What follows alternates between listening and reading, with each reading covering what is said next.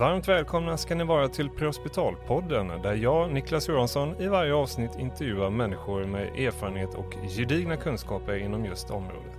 Följ gärna oss i sociala medier och lämna också ett betyg i din poddspelare så att vi kan nå ut till fler intresserade.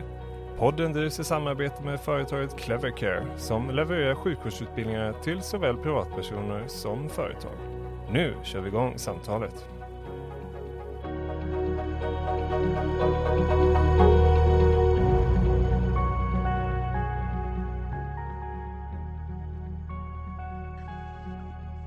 Välkommen så mycket till Prehospitalpodden, Mats Holmberg. Tack, tack så mycket. Kul att ha dig med. Eh, vart sitter du någonstans? Ja, det är kul att få vara med. Jag, jag sitter i Sörmland, eh, i staden Katrineholm. Eh, inte infödd här, men jag är hitflyttad och min fru brukar säga att det enda du gillar med Katrineholm är att det är lätt att ta sig härifrån. Eh, men eh, skämt åsido, det är väl känt som en järnvägsknut. Eh, så där sitter jag på mitt hemmakontor. Jajamän. Hur länge har du bott där då? Jag har bott här nu i snart 20 år. Ja. Ja. Då får man nästan säga att du är infödd då. Ja, jag har bott lika lång tid här som i stan jag växte upp i Karlstad i Värmland så att nu börjar det väl bli så att man nästan får kalla sig sörmlänning snart även om det bär emot. ja, det förstår jag. Du, eh, Mats, du jobbar ju inom Region Sörmland och har en tjänst där, där du kombinerar klinisk eh, tjänst och också med forskning. Ja, det stämmer. Det stämmer. Ja. Eh, jag har jobbat här inom verksamheten sedan 00 då som som sjuksköterska och sedermera ambulanssjuksköterska och nu har jag då en, en eh, formell titel som heter forskning och utvecklingsstrateg eh, i verksamheten, ambulansverksamheten. Då. Okej, kan du förklara lite närmare vad det innebär? Ja, alltså det handlar om egentligen, eh, det är ganska, vad ska man säga, det är ju en ospecificerad tjänst i det avseendet att det är ju ingen som riktigt har haft den här rollen tidigare så att eh, jag både liksom på något sätt skapar min tjänst och utför den samtidigt eller vad man ska säga. Ehm, men det går ju ut på att det övergripande liksom syftet med tjänsten är ju helt enkelt att föra forskningen närmare ambulanssjukvårdens kliniska praktik. Eh, och eh, ambitionen är ju att få det som en naturlig del av ambulanssjukvårdens vardag.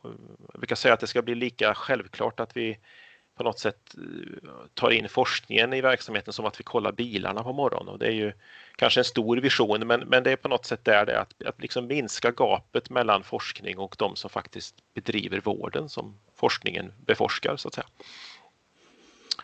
Ehm, och sen är det i det så ingår ju det som vi som forskare gör, att man handleder doktorander och man driver forskningsprojekt, startar upp forskningsprojekt och leder forskningsprojekt. Men sen ingår det också en, en viss del av, av eh, klinisk tjänst då, som jag har. Jag har ungefär mellan 10 och 15 procent så jobbar jag ju fortfarande kliniskt som ambulanssjuksköterska. Okej, okay. vilket eh, universitet eller högskola är du knuten till? Jag är knuten till Linnéuniversitetet i Växjö eh, och har varit det nu i snart två år. tidigare har jag varit anknuten till Högskolan i Borås och jag har också varit en sväng på Mälardalens högskola. Eh, men nu tillhör jag då det här centrumet SISA som finns vid Linnéuniversitetet. Det är ju ett centrum för, nu ja, med viss risk för att jag inte säger riktigt korrekt hur det uttalas, men alltså Centrum för interprofessionellt samverkan och sambruk inom akutvård tror jag det är en CISA står som förkortning för och det är helt enkelt en forskargrupp eller en kunskapscentrum som spänner över hela den akuta vårdkedjan kan man säga från skadeplats ända upp och igenom eh, ja, till postop kan man säga. Okej, okay. är det tanken då att man ska kunna utbyta erfarenheter där och lära av varandra Ja, precis, just så. Sen också att, att beforska väldigt mycket som inom vår verksamhet är ju det är väldigt lite stuprörsorganisationer egentligen, utan vi har, patientens kedja är ju på något sätt hela vägen. Eh, och det som vi lägger fokus på i SISA är ju att försöka skapa forskningsprojekt och kunskap kring liksom patientens resa då i det här, hur olika professioner samverkar.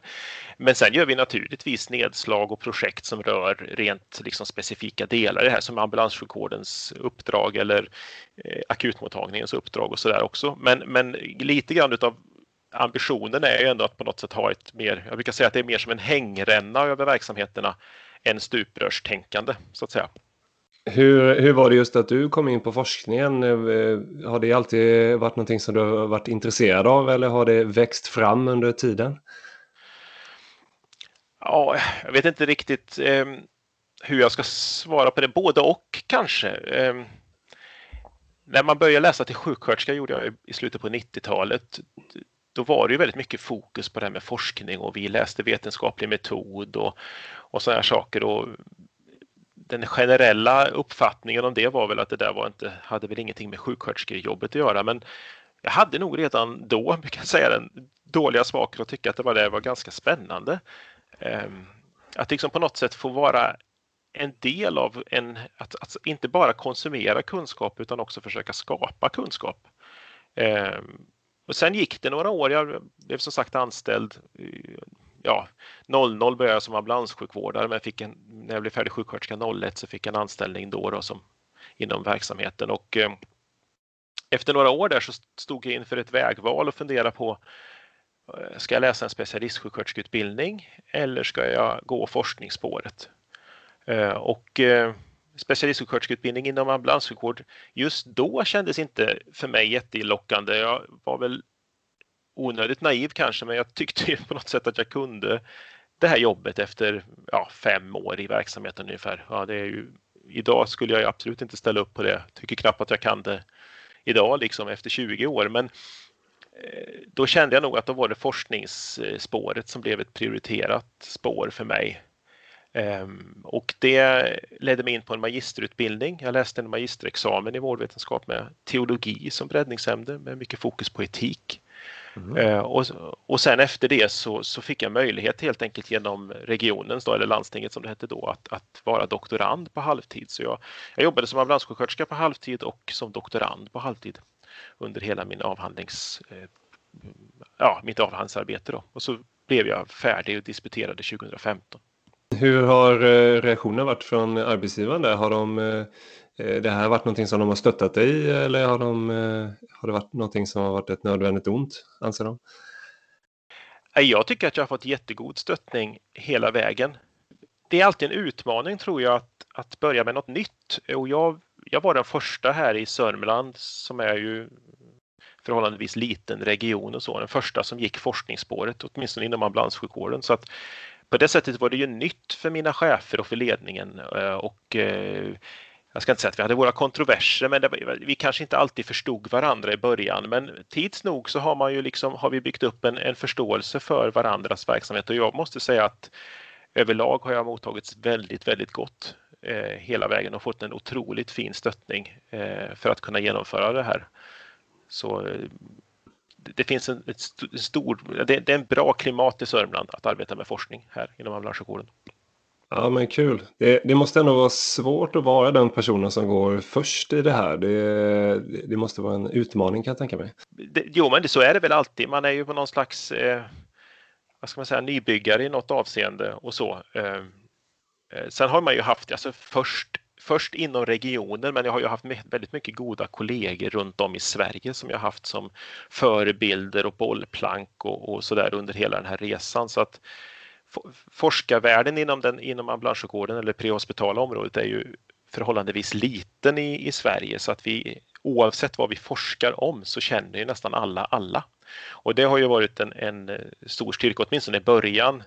Jag vet min, min eh, goda vän och kollega Jonas Wilborg, vi, numera vid Högskolan i Dalarna som eh, jobbar inom ambulanssjukvården i Malmö.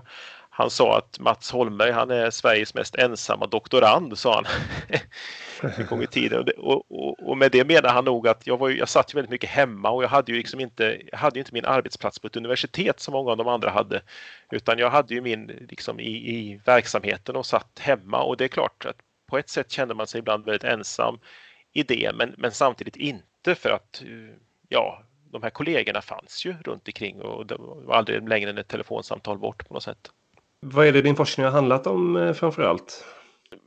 initialt då när, när jag började som jag nämnde så, så har det handlat väldigt mycket om eh, det här med etiska aspekter och det är som jag väldigt tidigt intresserade mig för och det var vi egentligen i samma veva som eh, det ställdes krav på att vi skulle vara sjuksköterskor i ambulansen eller det här ja, 2005. Det, liksom, det förändrades, så pratar man ju väldigt mycket om ansvar. Och mm. Eh, att sjuksköterskan hade det medicinska ansvaret och sådär. Och, och jag blev väldigt intresserad av det begreppet. Vad är det egentligen att vara ansvarig för någonting eller för någon som det blir när vi har en patient eh, liksom eh, under, i, under vår vård så att säga.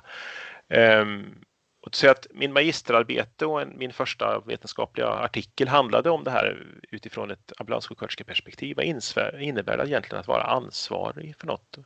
Och eh, det där är ju ett väldigt komplext område. Eh, vi kan ju titta på det utifrån någon slags juridiskt perspektiv. Att vi har ansvar för att följa riktlinjer, att följa lagar, att eh, göra rätt enligt det som är ålagt oss på något sätt. Men sen kan man ju också se det som att vi har ansvar utifrån att vi möter en annan människa som är i behov av vår vård. Eh, och då brukar jag ställa det där i relation till begreppet tillit. Det eh, finns en gammal tänkare, en, en, en, dansk filosof som heter Knut Eirik Lögstrup som menar på att eh, det som händer i ett möte mellan två människor är att den ena människan litar på den andra. Eh, och det skapar då ansvaret hos den här personen som tar emot tilliten. Mm. Eh, och det där är ju någonting som jag eh, tidigt liksom satte i relation till mina erfarenheter som ambulanssjuksköterska. Kanske i synnerhet i de här väldigt svåra situationerna när, när livet ställs liksom på sin ända. Ja, nu är inte alla våra patienter eh, liksom livshotande sjuka, det är inte det jag menar, men upplevelsen hos en patient eh, är ju ändå det att, att jag är osäker på om det här kommer att, ja, vad som, är, vad som, vad som händer. Och man är väldigt utelämnad till de här som, som kommer för att ta hand om mig. Eh, så i början intresserade jag väldigt mycket för just vad, vad, vad är det då, hur upplever då de här ambulanssjuksköterskorna det här ansvaret? Och det förde mig vidare in i min avhandling där jag liksom mer tittade på vårdrelationen. För de här sjuksköterskorna talade väldigt mycket om, det var inte primärt att man var ansvarig för riktlinjer eller juridiska aspekter utan det handlade just om komplexiteten att försöka känna in vem är den här människan? Eh, hur ska jag förhålla mig till den här människan så att eh, hen kan känna sig trygg?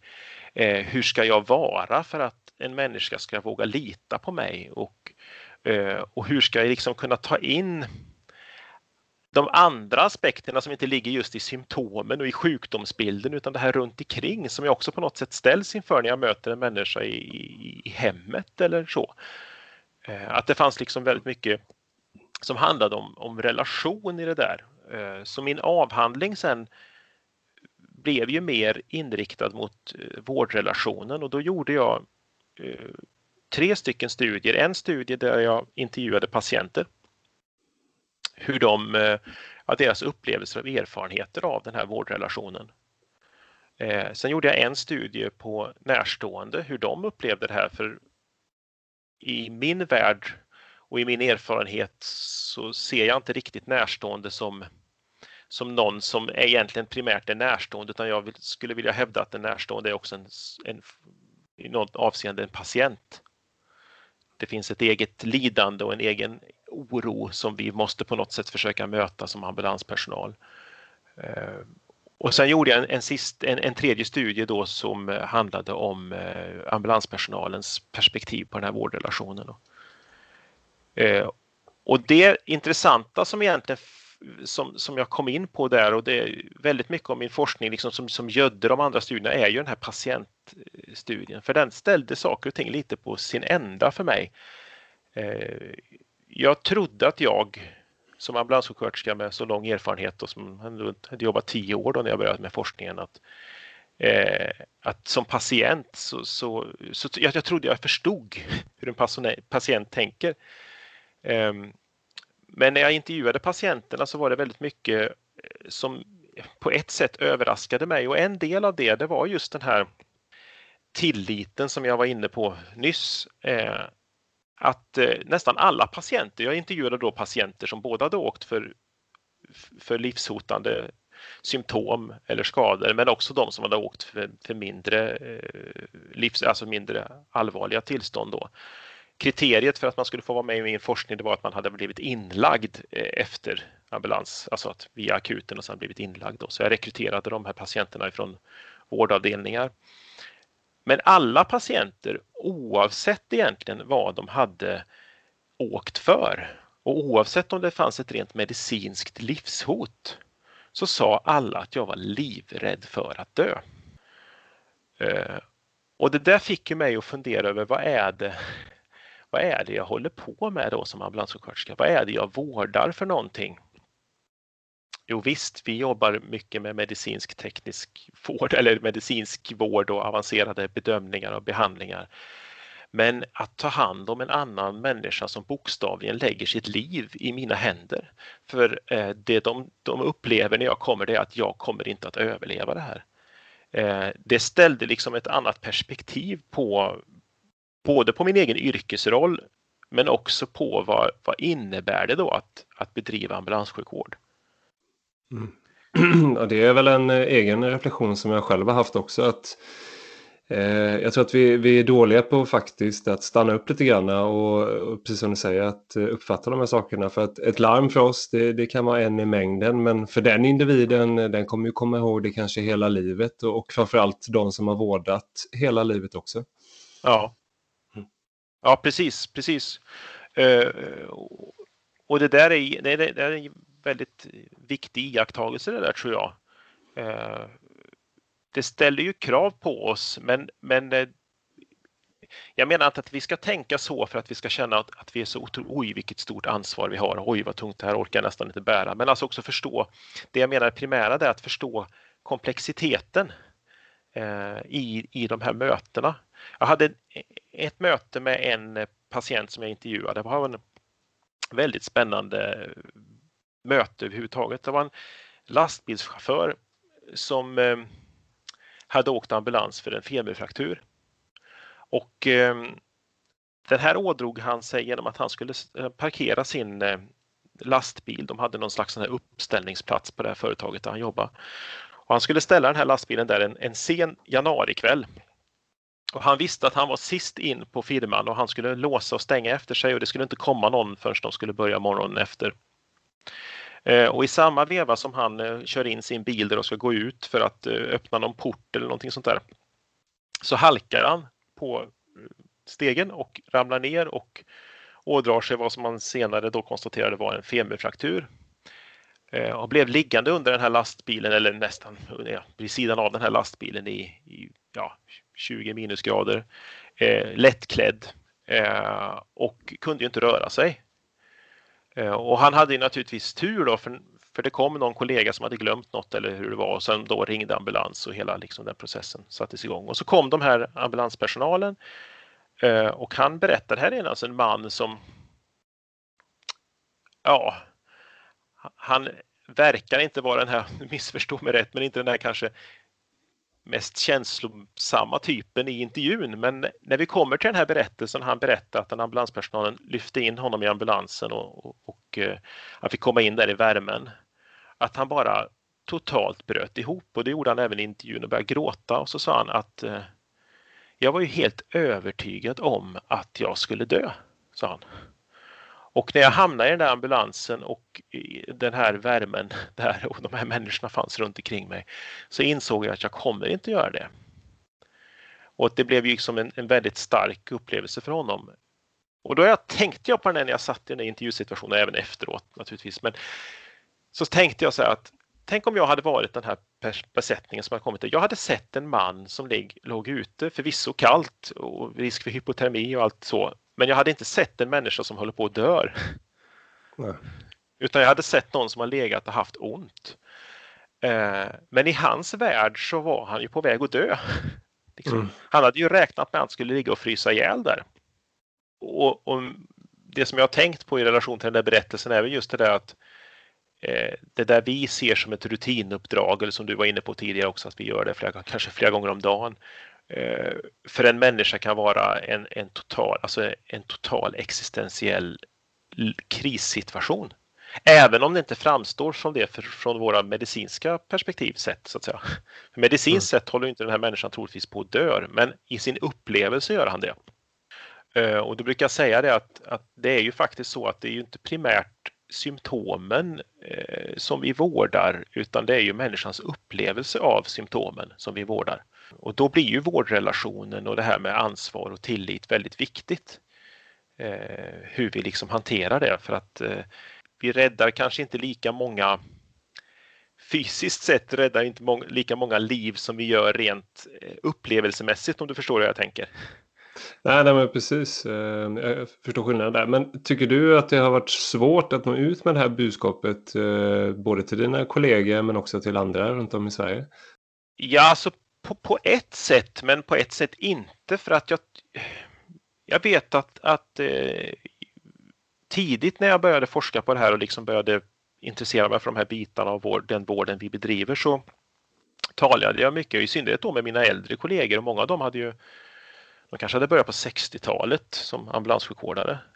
Mm. Och eh, jag vet att en äldre kollega till mig sa vid något tillfälle som, ja, jag hade väl lite, jag, det var inte raljant menat, men det framstod väl som det att jag, jag skrev någon introduktionshäfte till nyanställda. Då skrev jag att 1972 då när landstinget tog över verksamheten här i Sörmland, ambulanssjukvården blev landstingsdriven, så vårdade man med högerfoten. Mm. Och då säger den här kollegan till mig att jag blir förvånad på dig Mats när du, när du säger så att vi, vi vårdar inte med högerfoten. Vi bedrev precis lika mycket vård 1972 som vi gör idag. Skillnaden eh, var att vi inte hade några grejer. Uh, och, och, det där är ju liksom också liksom korrelerar ju till så att på ett sätt så, som svar på din fråga så, så finns det en stor igenkänningsfaktor för det här. Sen kan jag tycka att med takt på att vi har blivit väldigt mycket mer medicinskt eh, duktiga, eller vad ska jag säga, eh, kanske vi har varit hela tiden, men eh, alltså jag tänker sen, vi har ju mycket bokstavskombinationer och mycket sådana här system och algoritmer och sånt som vi jobbar efter idag som på ett helt revolutionerande sätt har eh, förbättrat kvaliteten på den vården vi bedriver. När jag började 2000 och det tycker man ju att det är ju ändå det är bara 20 år sedan, det är ju inte stenåldern direkt. Då frågar jag efter, finns det någon riktlinje för hur man behandlar astmatiker? Ja, då kom min chef fram med en sån här spritstencilskopia, du vet. alltså innan kopiatorn, den var ju gjord på tidigt 70-tal. Den där. Och det var vad som fanns då. Och det har ju skett en enorm utveckling, tänker jag, liksom under de åren som jag har varit i, i den här branschen. Vi har betydligt mycket säkrare eh, behandlingssystem idag än vad vi hade på den tiden. Då var det väldigt mycket skjuta från höften tyckte jag. Ja, och det, det är eh. väl, känns det som att det ligger mycket mer forskning bakom eh, det vi gör idag framförallt. Eh, ja, precis, absolut. Eh, både och. Eh, sen har vi också använt en del system som vi kanske inom forskarvärlden problematiserar lite grann för att vi, vi kanske tar system som inte riktigt har den evidensen vi tror att de har. så att säga. Men, men, men generellt sett så tycker jag det, alltså att vi har ju en, en, bättre medicinsk kvalitet idag. Men det som jag ser då som utmaningen idag som svaret på din fråga, det är nästan att få och det här med, i mötet med studenter blir det här ganska tydligt, ambulanssjuksköterskestudenter, att faktiskt få dem att, att, förstå att det här vårdet är, den här vården vi bedriver är inte ABCDE utan det är så pass mycket mer.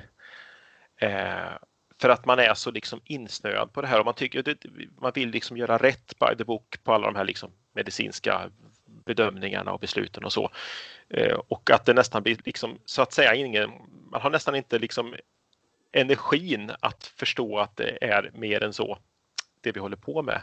Vi gjorde en studie för ett par år sedan när vi intervjuade ambulanssjuksköterskor just kring det här med vårdrelation i liksom väldigt akuta situationer när patienten faktiskt är livshotande sjuk eller skadad.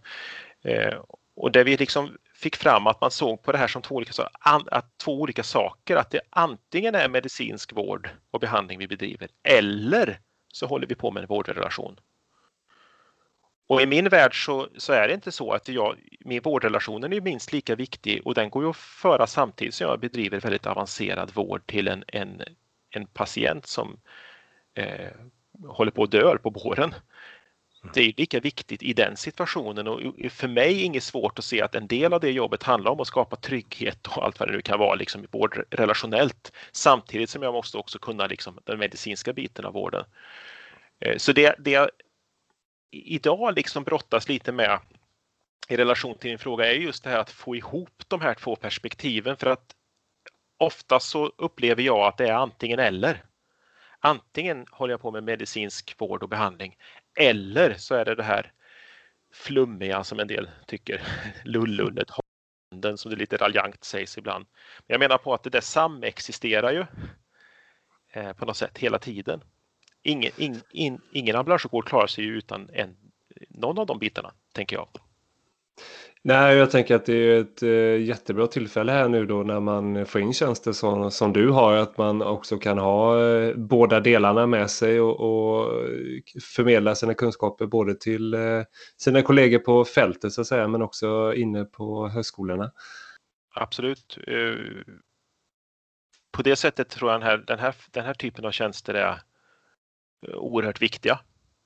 Mm. Eh, både utifrån ett något slags pedagogiskt perspektiv som du är inne på men, men också på att liksom faktiskt också eh, minska gapet kanske mellan eh, de här som sitter inne på lärosätena och skapar sin forskning eller gör sin forskning och de här som faktiskt ska ytterst använda den här forskningen. För det är det det handlar om. Mm. Vi håller ju inte på med forskning på universiteten eh, utan vi gör ju det för att vi vill att det ska komma någon till del. Och ytterst handlar det om att vi vill att patienterna ska få del av det här. Vad, vad, tänker du kring det här? Det är ju ändå ganska få inom vårt område som är intresserade just av forskning. Eh, har du någon personlig tanke kring hur man skulle kunna locka fler just eh, till forskningsområdet? Ja, eh, ja. Det, är en delikat fråga. Hade jag, hade jag haft svaret på den så tänker jag då hade vi haft mycket fler forskare idag. Men jag vill vara tydlig med att säga att jag först och främst tänker jag så här att alla ska inte vara forskare. Jag brukar säga det i min verksamhet att vi har ju forskningskonsumenter och vi har forskningsproducenter. Eh, och forskningskonsumenter, det, det, bör vi ju alla vara på ett eller annat sätt som, som arbetar inom den här verksamheten. Eh, och med det menar jag att vi måste ju liksom på något sätt kunna ta till oss nya råd och rön eh, Eh, och ta till oss det i vårt vårdande, men också problematisera att vi ställs inför en mängd olika svårigheter och, och utmaningar hela tiden. Och, och problematisera, ja men okej, det här, det här upplevde jag som väldigt svårt. Hur ska jag göra för att jag, det här ska, jag ska kunna hantera det här lättare nästa gång? Finns det någonting skrivet? Finns det någon forskning kring det här? Eh, och det, det är ju liksom konsumentbiten av forskningen. Eh, producentbiten, den tror jag det kommer vara en, en ganska liten klick av oss som håller på med det. Eh, det är helt orimligt att, eh, att alla ska hålla på att bli forskare liksom för att eh, vi, vi, vi behövs ju inte om det inte finns folk som utför vården.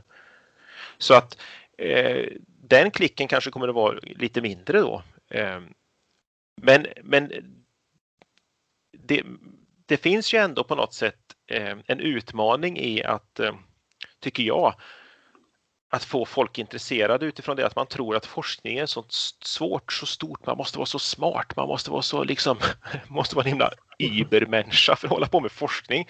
Vi är precis människor vi. Det är bara att vi kanske är lite nördiga i det avseendet att vi tycker att jaha, här hade vi ett litet problem. Nu ska vi grotta ner oss i det. Ehm. Jag brukar säga det att inom ambulanssjukvården har vi ju världens bästa kultur för att jobba med forskning. Du känner ju till det själv också, alla dessa kollegor som har hittat på lösningar. Man har uppfunnit bårar och man har uppfunnit bärhjälpmedel och olika lösningar i bilen och du vet, eh, varit väldigt liksom innovativ anda. Och den kulturen tycker jag ju finns fortfarande. Det finns ju liksom en ambition att man vill liksom inte, man, man vill ju hitta nya, nya tillvägagångssätt och komma längre.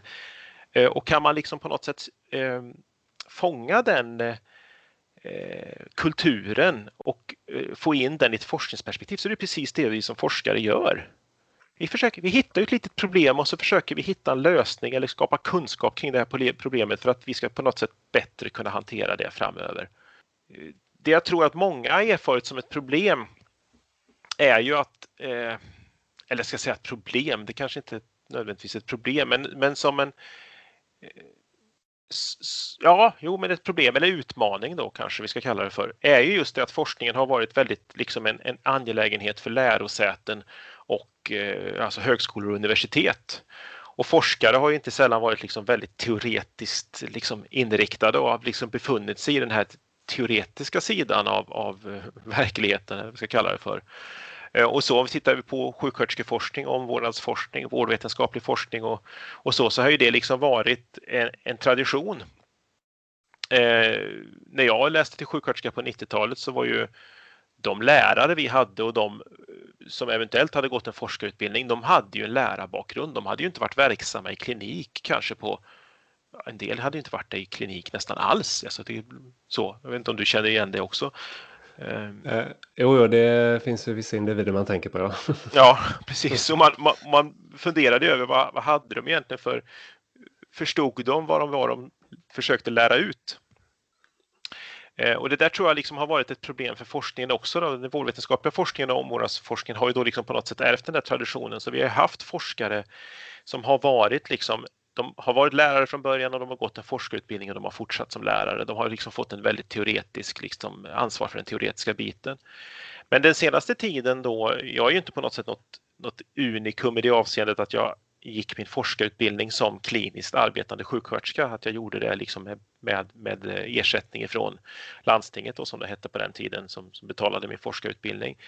Eh, för det finns ju många exempel på det också, men det har ju faktiskt, jag kan säga att liksom pendeln har ju slagit lite åt andra hållet nu. Nu är ju väldigt många av de som går forskarutbildning idag anställda i kliniken. Eh, och det här tror jag är en nödvändighet, för det här har ju varit helt självklart för läkare och inom medicinska forskningen att har man jobbat med den typen av forskning, då har man också haft ett kliniskt uppdrag och parallellt med att man behandlar och träffar patienter så jobbar man med sin forskning. Det har inte varit lika självklart för oss som är sjuksköterskor i botten, eh, för där har det helt enkelt inte funnits den här typen av tjänster. Så det här tror jag är jätteviktigt att vi jobbar mer och mer för framöver. Det är inte så att alla forskare ska vara verksamma i klinik, men vi måste liksom minska det här eh, gapet mellan kliniken och eh, den forskningsvärlden. Då som, eh, och där tror jag den här typen av tjänster som jag har, det är ju liksom det är, man kanske är lite pionjär i det, inte ensam, men inom ambulanssjukvården lite pionjärt kan man väl säga. Tror jag att vi kommer att se mycket mer av i framtiden för att jag tror också att, att klinikerna har börjat förstå att vi kan ju faktiskt använda forskningen eh, genom att, att, att liksom få hjälp framåt med vår utveckling av vår vård. Eh, någonting som tidigare har sett som en lite, ja, lite flummig sysselsättning som någon där borta på universitetet har hållit på med. Har man liksom sett att det här har ju faktiskt med vår verksamhet att göra. Så att jag tror ju visionen om, om eh, tio år så tror jag att den här typen av tjänster som jag har, den, den tror jag inte är liksom alls speciellt ovanligt. Jag tror att vi kommer att få se mycket mer av det. Eh, och jag tror att det är väldigt, väldigt bra, både för den kliniska vården, för att vi är jätteduktiga på det vi gör inom ambulanssjukvården, eh, men det sker ju väldigt mycket på beprövad erfarenhet och mindre på evidens. Eh, och vi behöver stärka liksom forskningen och evidensens liksom, eh, funktion i utvecklingen av den kliniska vården. Samtidigt som jag kan tycka att en del vårdvetenskaplig, kanske i synnerhet omvårdnadsvetenskaplig forskning har blivit väldigt teoretisk och väldigt lite kopplad till klinik. Så där behöver vi ju kliniken för att liksom faktiskt förstå att det här som vi teoretiskt skapar ska ju också kunna vara kliniskt applicerbart. Vad, kan du säga någonting om hur det ser ut i framtiden just eh, inom ditt område? Några nya spännande artiklar som är på gång? Ja, vi har ju rätt mycket projekt igång sådär. För, eh, ett projekt som vi har drivit nu eh, sedan 2019 tror jag. Det är ett projekt som fick finansieringen från familjen Kamprads stiftelse och ganska ordentlig finansiering för då 2019. Det handlar om att eh, stärka ambulanspersonalens eh, förmåga att hantera situationer som handlar om äldre personers självbestämmande. Eh, alltså hur, hur, hur hanterar vi egentligen självbestämmande som, hos en äldre människa som kanske dessutom vi upplever har lite nedsatt kognitiv funktion?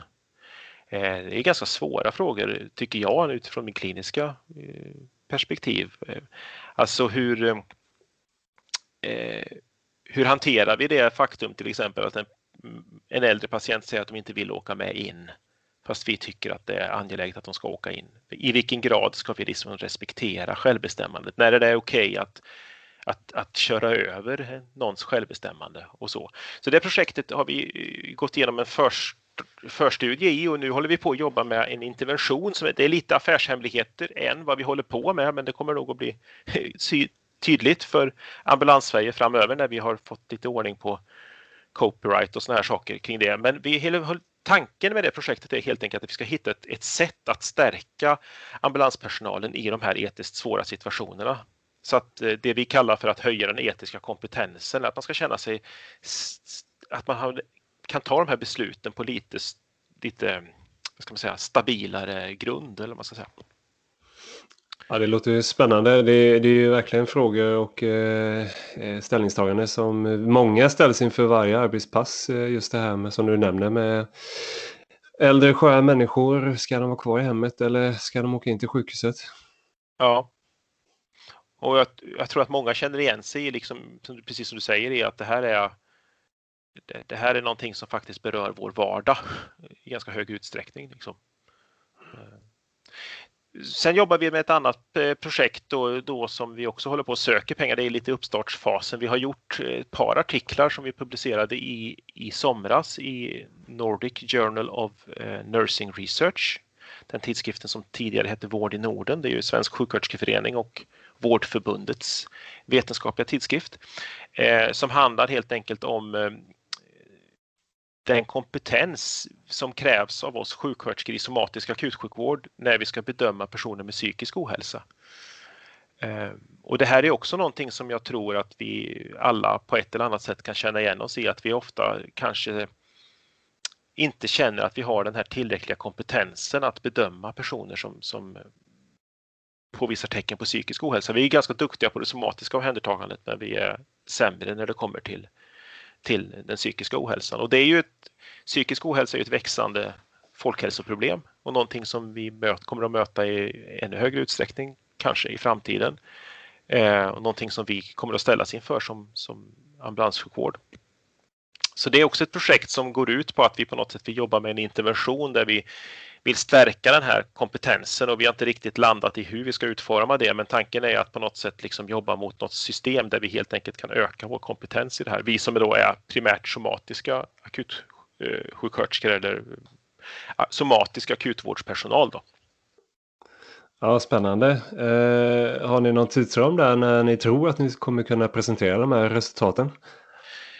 Ja, det här första projektet då som jag, som, som jag benämnde som heter EVA-projektet och ni som är intresserade av att och eh, läsa på mer om det så går ni in på Linnéuniversitetets hemsida. och Det är lnu.se och sen söker ni på EVA-projektet och där finns det information. Då. Det är så här som handlar om etisk god vård av äldre. Tanken är att det projektet skulle varit klart 2021. Eh, nu har ju covid-19 ställt till det lite för oss som för alla andra som håller på med, med, forskning och allt annat att saker och ting skjuts upp. Men, så vi har fått förlängt ett år så att troligtvis kommer vi vara färdiga med det projektet i slutet av 2022. Eh, då. Men eh, redan nu håller vi på att skriva artiklar. Vi har publicerat en artikel som jag tillsammans med min goda kollega Anders Bremer fick publicerad i Nursing Ethics i, i våras som, eh, där vi har tittat på studenter inom ambulanssjuksköterskeutbildningen och deras upplevelser av etiska konflikter i patientrelationen. Så det är en del av det projektet som man redan nu kan gå in och läsa. Då går man in på Nursing Ethics och söker på antingen Anders Bremer eller Mats Holmberg och så får man upp den artikeln och den finns publicerad som open access och den kan alla få tillgång till oavsett om man är prenumerant eller inte.